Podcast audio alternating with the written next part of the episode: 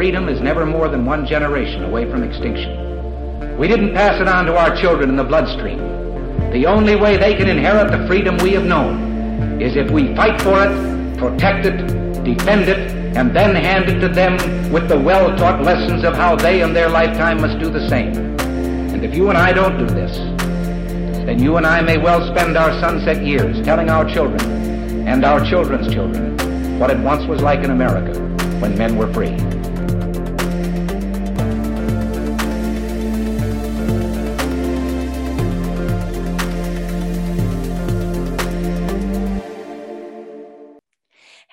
Everybody, welcome to episode number 363 of Gun Freedom Radio, where we engage, we educate, and we inform. We are brought to you by azfirearmsauctions.com, where you set the price on guns ammo, and accessories. I am one of your hosts, Cheryl Todd, and normally sitting next to me is the other guy, Dan, but he's a little under the weather this morning. So we have a very special guest host. I am uh, Dan and Cheryl's daughter, Cassie Todd Jameson, um, and I'm happy to be here today. Um, our guest today is Major General Mick McGuire. Major General Michael T. McGuire, U.S. Air Force retired, has dedicated nearly 38 years of his life to serving our country. From navigating aerial combat over Iraq to negotiating with state and federal legislators, Mick has proven has a proven track record of leading diverse teams through challenging situations. From 2013 to 2021, McGuire served as the oh gosh, we track we adjutant this adjutant general of the Arizona National Guard and more recently as the current chairman of the board for the National Guard Association of the United States, which is the voice for nearly 45,000 current and former National Guard officers throughout the country. The McGuire family has deep roots in Arizona dating back to the 1930s when his great grandfather settled in the state Major General McGuire upheld his legacy, having lived in Arizona for much of his adult life, and now Mick McGuire is a 2021 candidate for Arizona U.S. Senate seat. Awesome. Thank you so much for your past service and your continued service. Welcome to the show, Mick. Well, thanks, Cheryl and Cassie. Thanks for that introduction. Before we go any further, I want to just say happy 385th birthday, 385th birthday to the National Guard. Uh, December 13th, uh, 1636, first muster of the Massachusetts Bay Colony, a colonial militia, uh, first adjutant general named 1636. So when I retired, Cassie, here in uh, December, I retired from the second oldest position in our government, the only older position, ter- first territorial governor, 1634. So oh, wow. Uh, happy birthday to all of them. Day 385 years. Wow. That is exciting. And as you mentioned, we are sitting in the studio on Monday, December 13th. Uh, it'll be a little later when this show goes to air, but uh, hopefully people know this. Like we we tend to know when the Marine birthday comes along, or you know uh, the Army birthday. But the National Guard is so important to our our nation, and I think sometimes we don't pay quite enough attention to what the National Guard does and, and why the people that serve in the, those capacities are so important to us.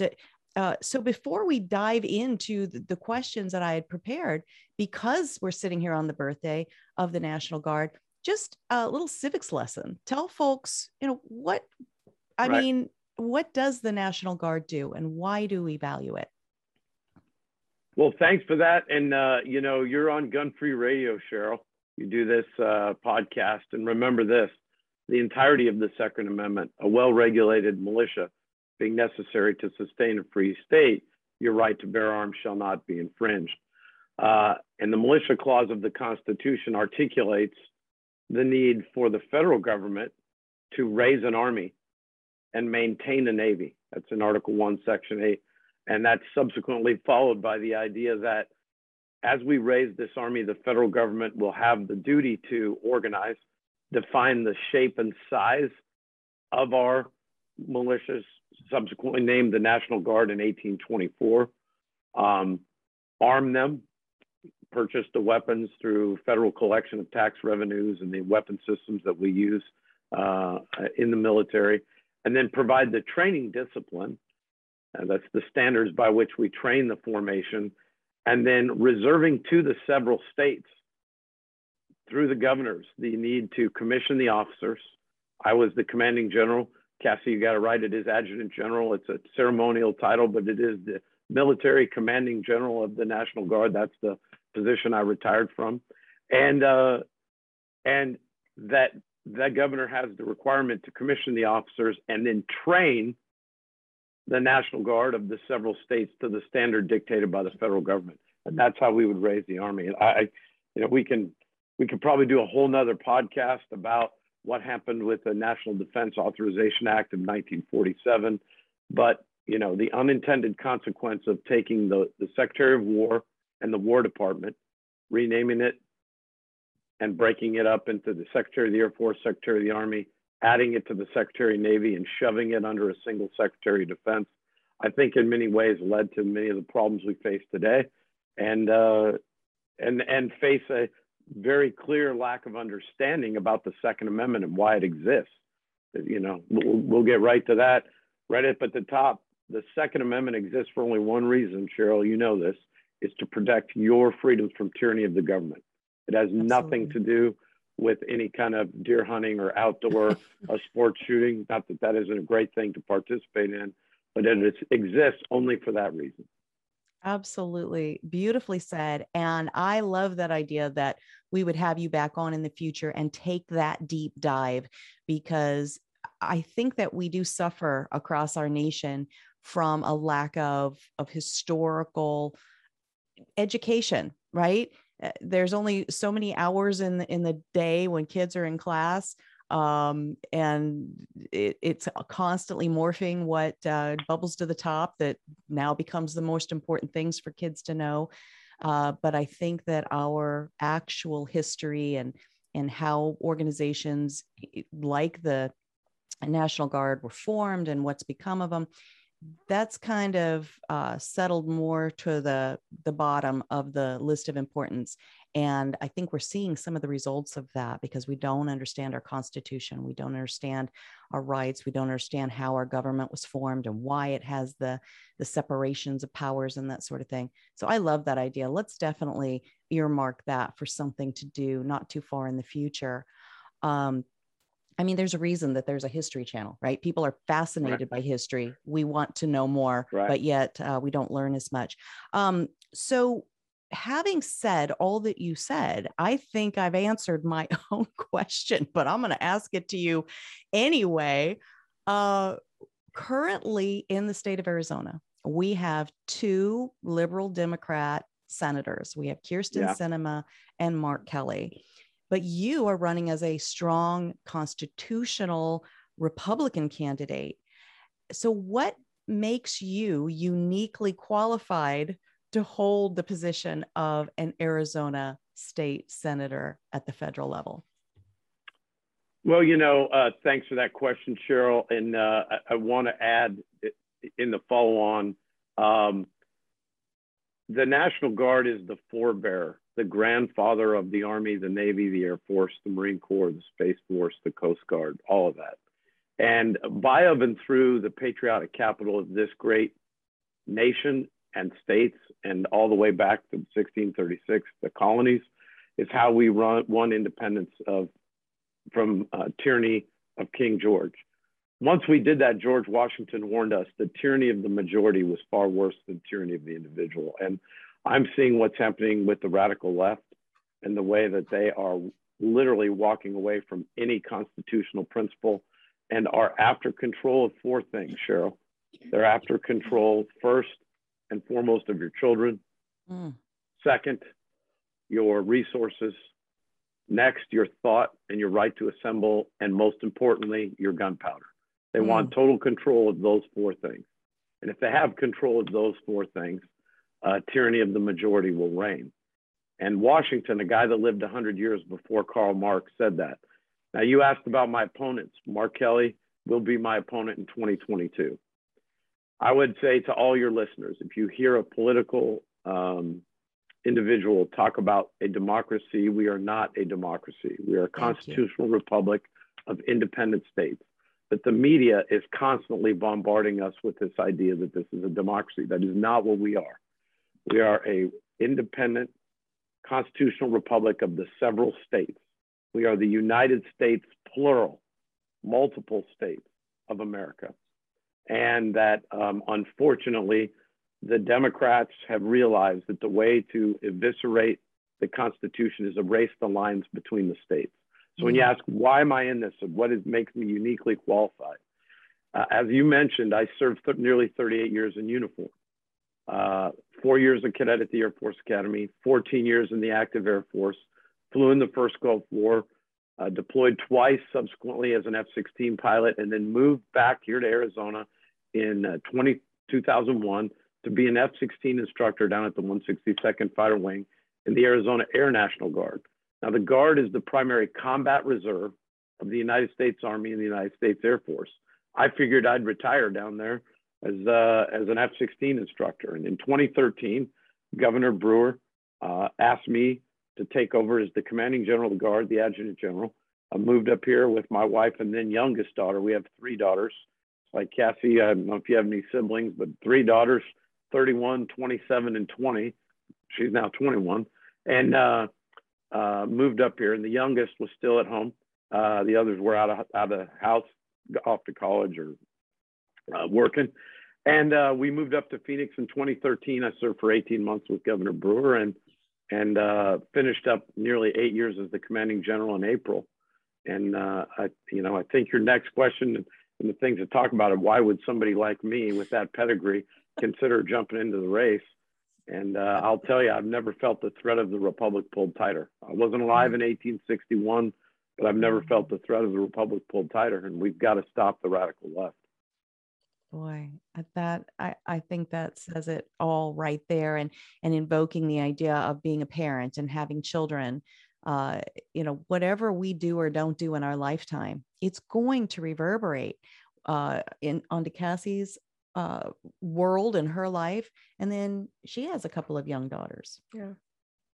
And yeah. so uh, she will definitely feel that impact uh, passing forward to her. And so if I haven't instilled into her what I feel was my inheritance from our founding fathers and founding mothers, right, then I can't possibly anticipate that she is going to be able to to hand that legacy forward to her children.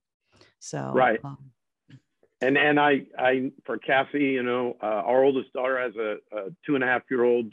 We have a two and a half year old granddaughter and a grandson due February first. Uh, I can't imagine on the current trajectory with the level of fear, sense of abandonment, and what next that exists in society that we can hold this together unless we immediately take the energy that exists you know, I've driven 26,000 miles in 22 weeks now as a candidate, Ooh. visited all 15 counties in this state. The energy is real, Cheryl. So yes. we've got to be able to take that energy. And as a guy that was the commanding general of the oldest part of our guard, of our nation's military, we've got to take it and raise an army of 2 million voters that say, I pick Mick. An army without hope is a defeated army. We are not a defeated army. That's how we're going to win this thing. We're going to generate energy at every level.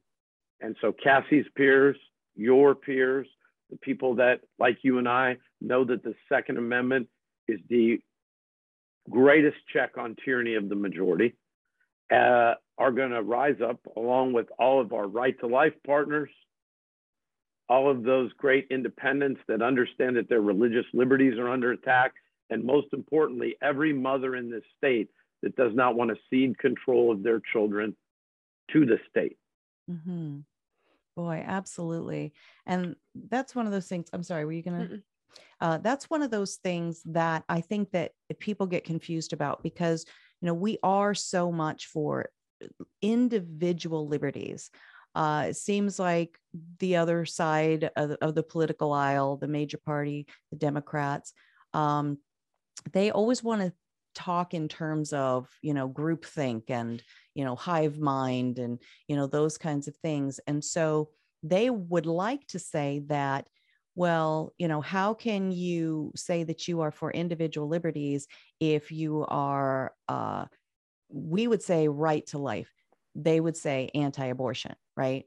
And you know without getting in the weeds on that because we're we're kind of i'm a single issue voter i'm the second amendment a lot of our listeners are but you know we do look at the individual liberty of the unborn child right it's not there's not a quarrel there uh, but many people they want you to to buy into their way of thinking and if you don't you you're vilified you're canceled you know all those kinds of things but i personally don't see a quarrel with that yeah yeah, I mean, the protecting your right to life, liberty, and the pursuit of happiness is for everyone.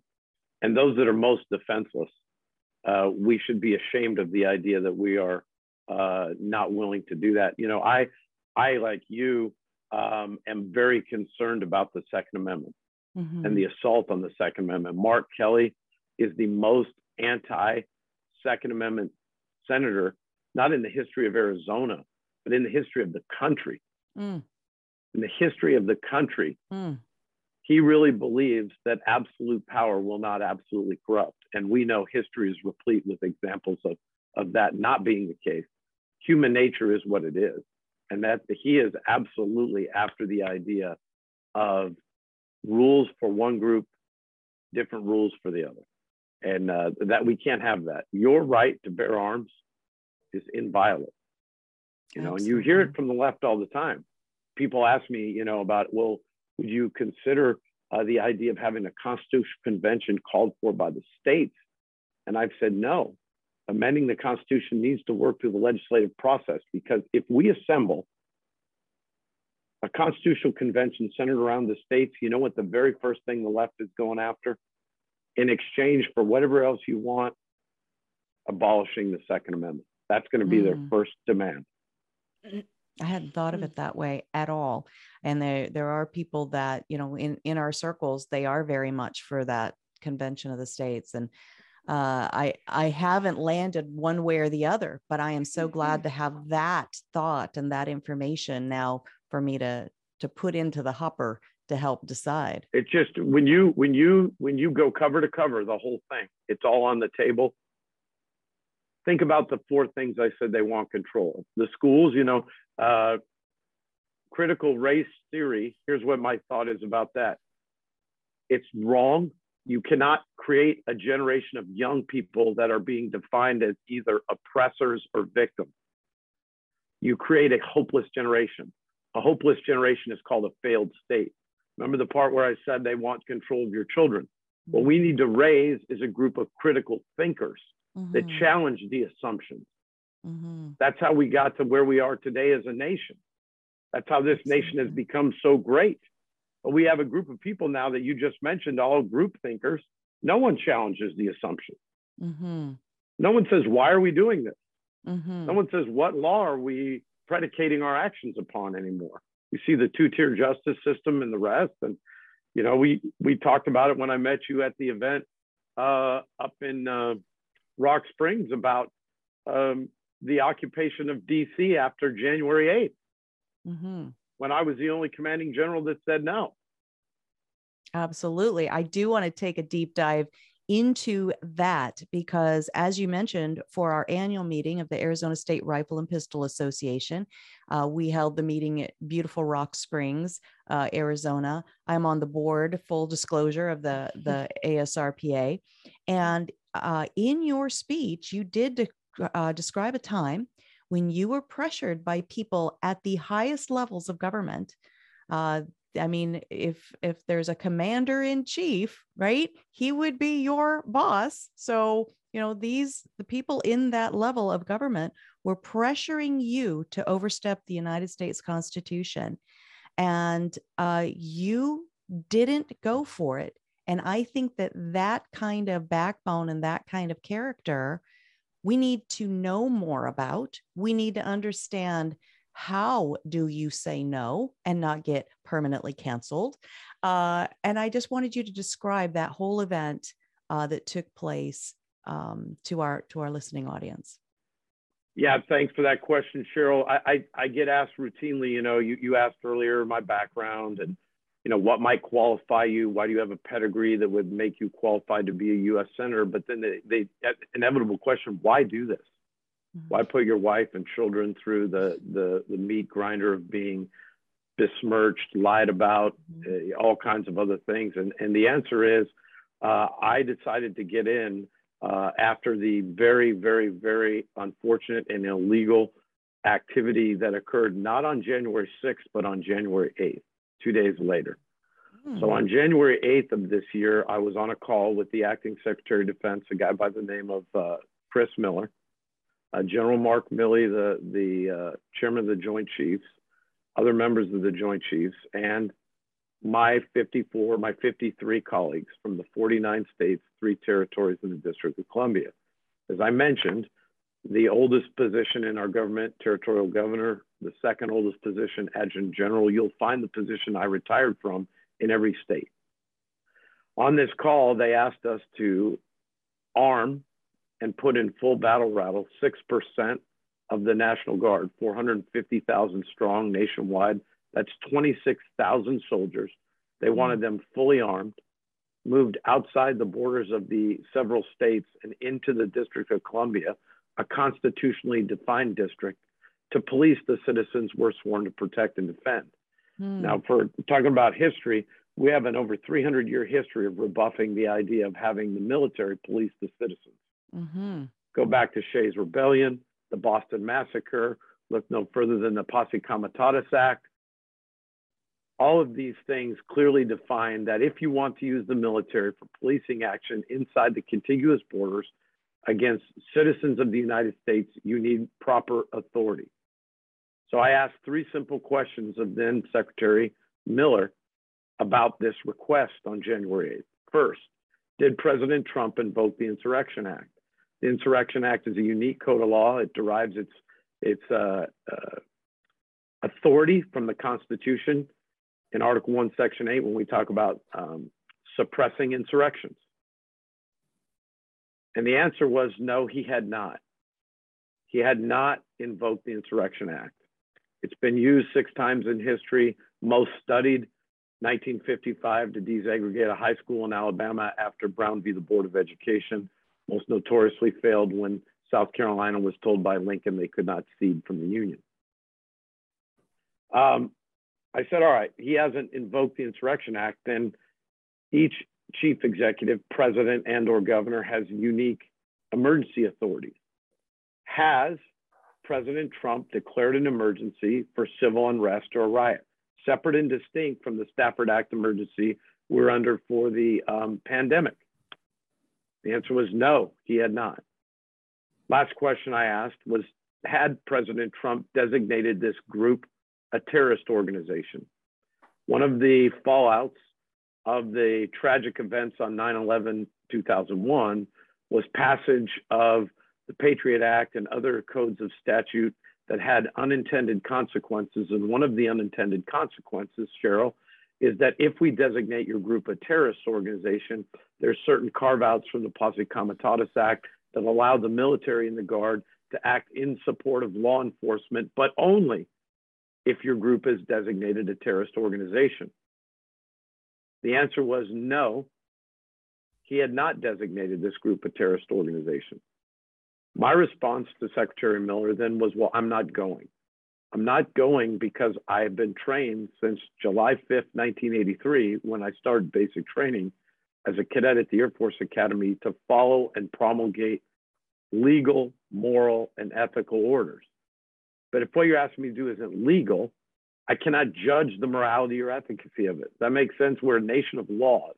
And if mm. what you're asking me to do isn't legal, then I don't judge the morality or efficacy of it. Mm-hmm. Now, much to my dismay, my 53 colleagues from the other 49 states, three territories in the District of Columbia, put 26,000 soldiers in DC mm. on the 15th of January without any legal authority it's either a coup or an invasion, and the media acted like a bunch of clapping seals. Mm-hmm.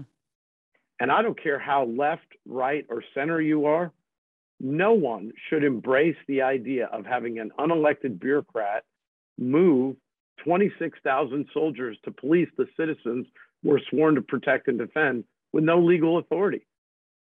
Wow. I told my wife wow. that night, the Lord has put us in a strange situation Uh, she said, What are you going to do about it? I said, Well, we just lost two seats in Georgia three days prior on January 5th. We had a 50 50 Senate. I said, The quickest way to put these guys in check is to win the 51st seat in the U.S. Senate. and here you and sit. so I've never run for dog catcher, but here I am on your show talking about got a thing behind me that says go to electmick.com. I pick Mick, you know, and I'm learning all that kind of buzzwords and slogans we need to raise this army of two million. Absolutely. Uh, That is an absolutely incredible story. It is a credible story, but it is it's a shocking story Yeah.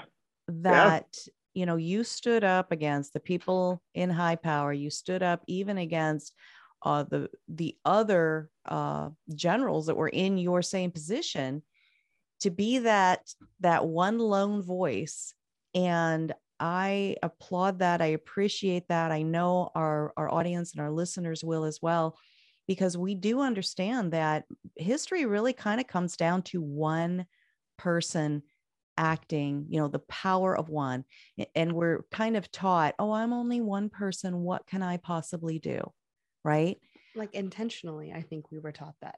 yes. It, because it's it's and a single person maybe not be able to do anything but you everyone has influence and everyone has a tribe so you can make a difference individually Yeah, yeah the power of one is a real thing. And you know, th- th- that segue, Cheryl, is this in this holiday season, I want everyone to hear this message of hope. I say no, 26,000 people go into the city. I expressed to all of my colleagues why I'm objecting and that I cannot act on this order because it's illegal. On February 4th, one less than one month later, Biden has been sworn in. They assembled the same call and asked us to extend the mission through Feb through June 1st with no legal authority. I come up voice on this call and say it's a moot point for Arizona. We never win. Much to my joy and the message of hope and what Cassie's talking about is the power of one. 42 of my colleagues recalled their forces that day. 42, Yes. less than a month later. So if you want to know what it means to stand and what one US senator can do, is you hold the line that's leadership. And so when people are out there vetting their candidates and doing the rest, ask them when they've put it all on the line and Mm. stood as the sole voice. When have you put it all on the line and stood as the sole voice after 38 years in uniform, knowing that the principle of defending the Constitution was more important than your own personal advancement? Boy, absolutely. And when one person does stand with the strong backbone, it offers an uh, a choice for others, really, because if we're all like that hive mind, we all just do the head bob. Oh, yeah, well, it seems like everybody else agrees. Then we don't offer others that opportunity to see that there's another way to do this.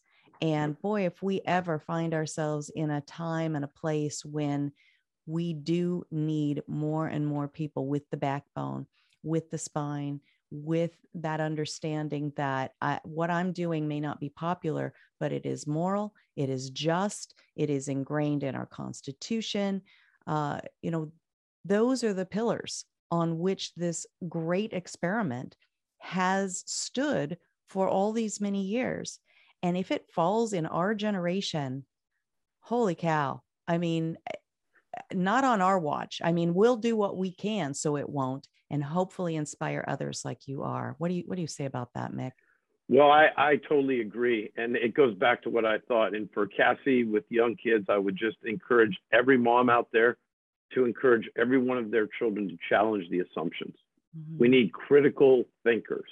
Mhm. We need people that are willing 800 times to try to make a light bulb. And on 801, it works.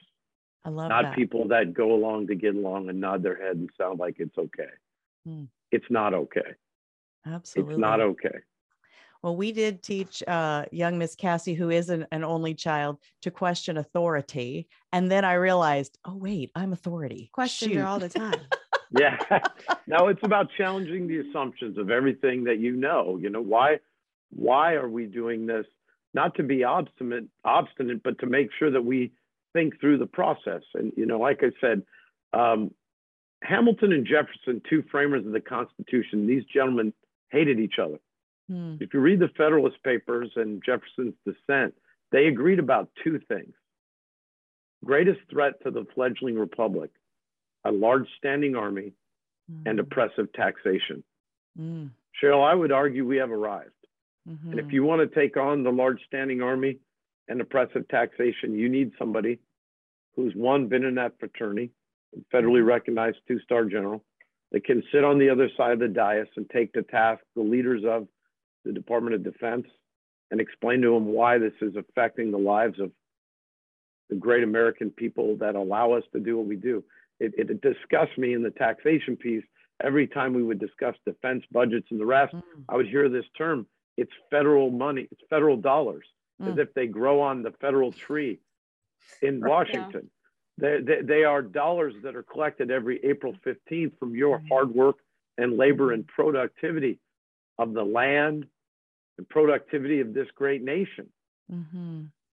And, and that we have to be better stewards of those things at every level.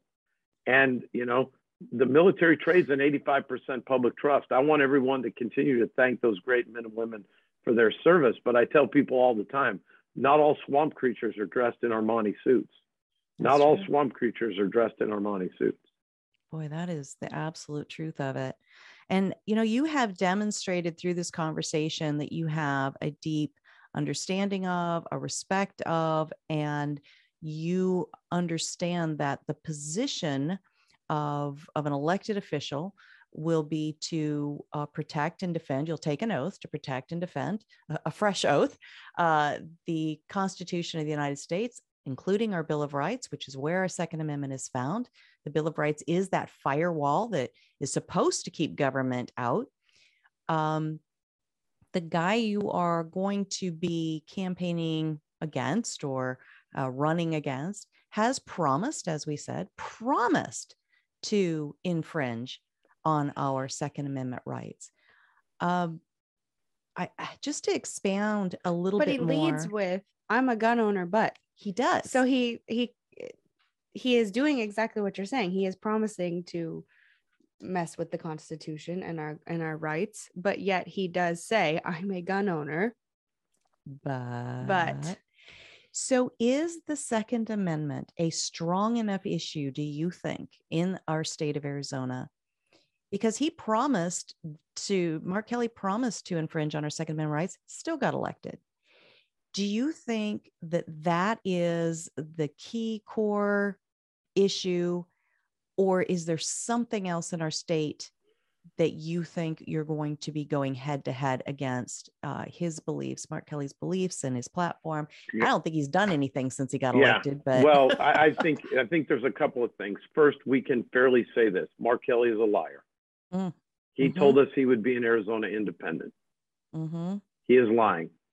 To be a member of our formation, the group that says I pick Mick, just like the great soldiers and airmen that served with me, I told them all the time I was no more or less important than any other member of the team. I just had a different set of duties, authorities, and responsibilities. Mm. And the value set that they had to live by to be in the formation and have that privilege of wearing the cloth of the nation was to tell the truth and give their best effort. Mark Kelly is not telling the truth. He's a liar. He said he would vote as an Arizona independent, yet 98% of the time he's voted with Chuck Schumer. hmm When the issue front, I believe the Second Amendment is a top three issue for me Mhm. as a candidate, but the number one issue in the state of Arizona is border security. Oh, No border, no country. Mm. If we do not secure the border, complete the wall, and then surveil it and enforce it. Mhm. Remember, no military commander, Cheryl says, go build a perimeter around the base and then doesn't surveil it and enforce it. What's the point of building the perimeter, right? Oh. Same here. You've got to complete the wall. Then add the surveillance package. Real story. I go down to NACO uh, about um, two months ago. And I talked to some guys down there, and they had completed under President Trump a large section. So nearly all of the passable terrain between Douglas and NACO is now completed. When I was flying F 16s out there, much of it was just strand barbed wire. And they said, but the problem, General, is we have a contract for a surveillance and camera system, monitoring, and the rest, that on January 20th, Biden zeroed out the funding for it, and the contractor is getting paid 25 cents on the dollar to not work. Oh, Think wow. about that. In an era of inflation, you're paying four bucks a gallon for gas. You are seeing the price of lumber go from, you know, 20 bucks for a sheet of plywood to 60 bucks for a sheet of plywood. Mhm. You're seeing turkeys at, at Thanksgiving be a buck last year, a buck 25, a buck 30, some places a buck 60 a pound. Mhm. Yet we are literally taking US taxpayer money and paying a contractor 25 cents on the dollar to not secure our border and our citizens. That is insult. going to be the issue that regardless of where individuals stand on the second amendment and i will stand firmly for it i will be the number one second amendment senator in the united states not in arizona in the united states because i understand that a well-regulated militia the very first three words is from where i came as the commanding general is underpinned and why we have a second amendment Mhm. and that's how we raise it. And so um, it will be a top issue, but the border will be the number one issue. That will be the number one issue. Border security is human security in Arizona. And I think this line has resonated the best with all of our voters. It is easier right now, and it's very unfortunate. It is easier to traffic a nine year old girl into Mhm. the sex trade in Yuma than it is for you and I and Kathy to go get lunch in LA. Think about that. Oh It is gosh, easier Tim, right now to put a nine year old girl across the border from Mexico into the US by the cartels into the sex trade than it is for us to go to get lunch in Los Angeles. So these people on the radical left are not serious about border security, about the security of our communities, or public health. They're not serious about any of that. Mm-hmm. Absolutely.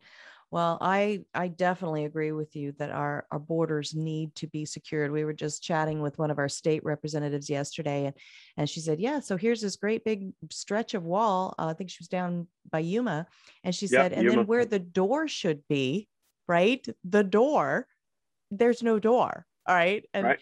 and as you say, the the surveillance uh, and the monitoring, it that I mean, we all have ring doorbells nowadays. For the love of Pete, if we don't understand on an individual basis, you know, It's true. I, can I we mean, just no put a one- ring doorbell, you know, no one- spaced no- out on the wall? They zeroed out the account for the ring doorbell on the on the wall. That and they're paying to not install it. There is seven miles of open border in Yuma right now, and all of the sections for that seven mile stretch are laid horizontally stacked up in a yard. They're all there. It's about ten thousand. I think they said just the fabrication cost of each panel, ten thousand a panel. I mean, literally millions of dollars just laying on their side in the desert waiting to be put up and and Biden canceled all of the money. It was literally the very first thing he did after he sworn in is he zeroed out the account. So if you have a friend that's an independent or a Democrat and they say, I'm not for open borders, you remind them actions speak louder than words. Mhm. Actions speak louder than words. Never in the history of the country have we had a president that's more derelict in his duty than Joe Biden. Never. And Mark Kelly's stapled to him. hmm Absolutely. Well, we have uh, run out of time, unfortunately. I feel like we could keep talking for another hour easily. And I, I would love to have you back on again. I'd love to be back on. Anytime you need me, you let me know. Absolutely. I appreciate that. And one of the things I do want to talk about is, um, and I don't even know if you can touch on it in, in like the next two or three minutes as we start wrapping up, but um, the idea of the militia. So, uh, you know, f- there, there are these two competing thoughts that I hear people talk about. If there's any involvement with government, then that's not what our founders wanted. It was to be the individual citizens, you know, raised up together and and training together and and that sounds na- like the national guard but then when the government is over the national guard then that feels like no that's not the militia because the president and and Mark Milley and and uh, Chris Miller can hold these meetings and now say, no, you're going to work for us. Right. You're going to work for the government, not for Right. the citizens. Uh, Right. Can you try to make that distinction in Sure. couple I, I, it's, it's very clear. It's a unique situation. When I told Milley no, he said, well, I'm going to call Governor Ducey. I said, knock yourself out. I'm the only individual. I'm the only individual in the in the cabinet of first Governor Brewer and then Governor Ducey that was 100% federal and 100% state 100% of the time. At rest, the National Guard is subordinate by of and through the governors of the several states. And under the states' rights provision, the National Guard, the Army National Guard of the United States, is a separate legal entity than the Arizona Army National Guard. And you only become a member, you only become a member of the Army National Guard of the United States when mobilized into federal service on Title 10 orders. So when you deploy to Afghanistan, Iraq, if you deploy outside the territorial borders of your state for a federal mission. That is why the entire occupation of DC was illegal. They were operating on orders promulgated by the governors under Title 32, and the governors have no legal authority outside their states to utilize the militias of the several states. It's either a coup or an invasion. Like I said, if the guard from the state of uh, Nevada was raised and moved into Utah, that's an invasion. If the Mhm, state of Utah has not asked for their assistance, mhm. does that make sense? So, Absolutely. so, so, so you need that. And, and how do you deal with the large standing army issue? Think about it like a rheostat.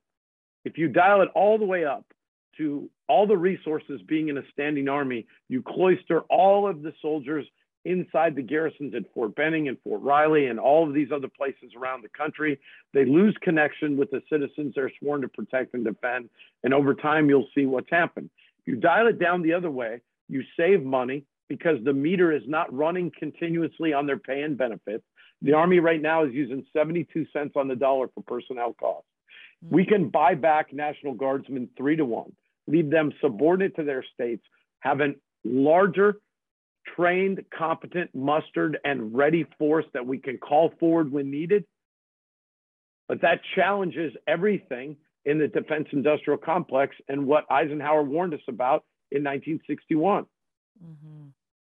I mean, we could Absolutely. do a whole podcast on the NDAA of 1947 and how we got to here, but that affects the Second Amendment. But but I'll just leave it at the the founders were brilliant Mhm. in the most perfectly designed governing document in the history of the world, in the greatest country in the history of the world, the United States Constitution. All your answers are right there. If we just go back to constitutional principles, I tell people, Am I worried about external threats? No. Nothing will calcify the resolve of the American people like a kinetic attack from our enemies. The greatest threat to the Republic is the Republic. Boy. There is no other threat to the Republic. That's why I'm running, because people tell you about China and Russia and the rest. Certainly concerned, and we need to keep an eye on that. Mhm. But it's not near as risky as an open border and the information war that we're suffering from right now. information war and ignorance and I, I i always hesitate to use the word ignorance because it sounds like i'm you know uh, being insulting and i just mean it in the purest sense. If you are if you don't know what you don't know you are ignorant of what you don't know and this document look at this. It takes an hour to an hour and a half to read it cover to cover. Our founders put all of our recipe book our roadmap in in this small document and how many people take the time how many people who are actually elected and took an oath take the time to even read it. How do you support and defend something you've never even read? And that is my challenge so often on this show is just for people to just pick it up open the covers read what's inside. Don't wait for the talking heads on the CNNs and even the Fox Newses or wherever you get your news to interpret it for you because it's like the telephone game. Even if they don't mean for it to be, they are not going to get it to you as pure as if you've read it for yourself. Well, you, you know, you're right. I say in my launch video, same oath, new mission.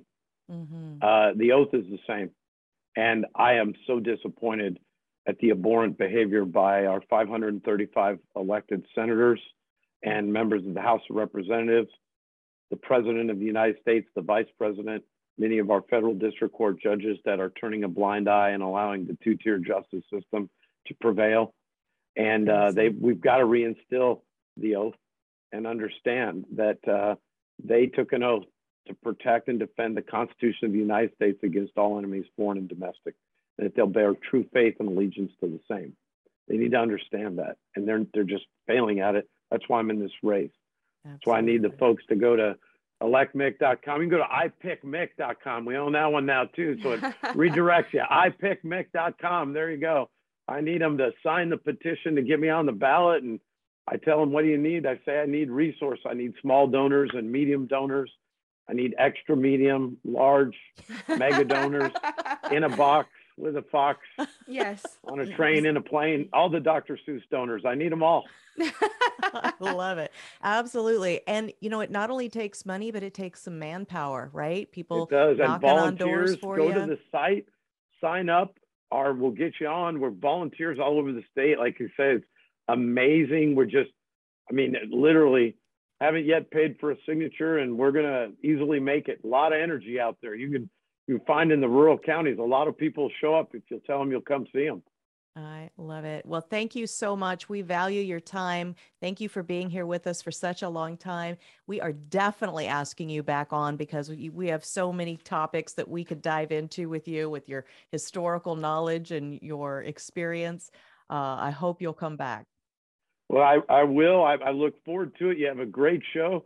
God bless you and happy holidays to all your viewers and listeners. And uh, uh, the Second Amendment is the greatest check and preservation avenue we have to save this constitutional republic. Every elected official needs to be asked if they understand that. Most of them will talk about hunting for ducks. Yeah. That's not the issue. Absolutely. Thank you again right. so much. Yeah, God bless. You. Merry Christmas. God bless you. Take care. All Bye-bye. right. Bye bye. He is great. Oh my gosh. I, you know, I can't imagine what it must be like to be one of his daughters with the constant unfolding of history lessons, oh, right? Oh, yeah. Because, you know, even in our household, it, everything is what a learning opportunity, right? Yes. a character building opportunity and a learning opportunity. For sure. Um, and just even that distinction about what is the militia? What was it? Uh, intended to be when the words were written in the Bill of Rights. There's so much debate about that. And so to have somebody who has served, as Mick has, uh, feels funny to call someone who's been, you know, a general, uh, you know, by his his uh, nickname, really Mick. But he's just a guy, like yeah. you know, so much experience, so much knowledge, but he he doesn't carry himself like he's he's no, he's just a just a guy. Yeah, uh, and many of our elected officials, not only do they carry themselves like they're celebrities, right? That they're on some higher tier, untouchable, untouchable. Mm-hmm. But we behave as though we're starry eyed and way too impressed with them and treat them like celebrities. And uh, to have somebody who's been there, done that, stood up against tyranny, I, I mean, that must have felt like I, you know, there's a lot of people that would cave to that. Yeah. A lot of people. And he didn't. And that was what impressed me so much that I said, we have to have him on the show and talk to people about that moment and that decision making process. And it seemed like it was easy for him. He's like, well, yeah. what would the Constitution say? Right. Okay, done. Boom, moving on. right. Yeah. No hand wringing, you know, oh, gee whiz, how is this going to poll? You mm-hmm. Uh, it's just that what is right is right. And um, we appreciate that. Thank you so much to our awesome guest today, Mick. I, I don't know that I gave you a moment to get a word in edgewise. Oh, it's okay. No, no closing thoughts. No. Not today. Not now. okay. um, and thank you so much to our listeners, not just here in the state of Arizona, not just across the nation. Did I say across? I, I don't know, but across the nation, but all over the planet. Where there is internet, we have viewers and listeners. And what that tells me is that when you're tuning into a show called Gun Freedom Radio, and we're talking every week to subject matter experts in freedom, liberty, uh, constitutional issues, that tells me that there is a hunger across this globe for what our founding fathers put in place. And I hope that hunger never dies. I hope that we all stay tapped into that. So, thank you to all of our awesome listeners and viewers. And if you want to go back and, and see any of the other uh, subject matter experts we've ever had on, if you like the video uh, way of, of interacting with us, you can find us on YouTube, Gunstreamer, and the smartphone app called OpsLens. And when you go to YouTube and Gunstreamer, if you will click the subscribe button, that would be a personal Christmas gift to us because for most of the time we have been on the air, we were a radio show, mm-hmm. uh, you know, AM, FM. And so we don't have a lot of history uh, with that medium, the, the video medium. And so we are really trying to build that up because if YouTube looks at our numbers and thinks that people don't care about our content, um, who knows what they'll do? Probably canceled. Right? Canceled. but also follow us on Instagram and Facebook and yep. Twitter. I think you use. Yeah. I don't. I don't manage the Twitter, but I definitely manage Instagram and the YouTube and the Facebook. Absolutely. And interact with us on there. We want to hear your thoughts. We want to hear what you're thinking about the guest, the topic, the subject matter. And uh, so not only subscribe, but also everybody says smash that notifications button. I say, you know what? We could be more, you know, delicate about. You can lift your pinky up and press the notifications button, and then you'll hear, you'll be notified uh, about all of the new content that we put out there. And if you like to listen to the audio only version of these shows, because maybe you're out on a long car ride or out doing your uh, shopping or walking the dog or riding the bike or whatever it is you're doing, and you just want to have the, the earbuds in, then go to our website, gunfreedomradio.com click the on demand tab and binge listen to your heart's content. And if you want to see photos and bios and links to all of the works that all of our guests uh, that we've ever had on, then click the guest tab. It's a great resource and we don't hate it when you spend time there. all right, we've got to get out of here. So until next time, what are we going to do, Cass? Pray for our nation, pray for our leaders Absolutely. What about the ones you don't Including, like? Including, I was going to do dad's part. Okay, do dad's ones part. you don't like? Especially the ones you don't like. It's like you've heard this a time or two. Maybe. Okay. Fantastic. Um, until next time, be good to each other. Have a great week and God bless.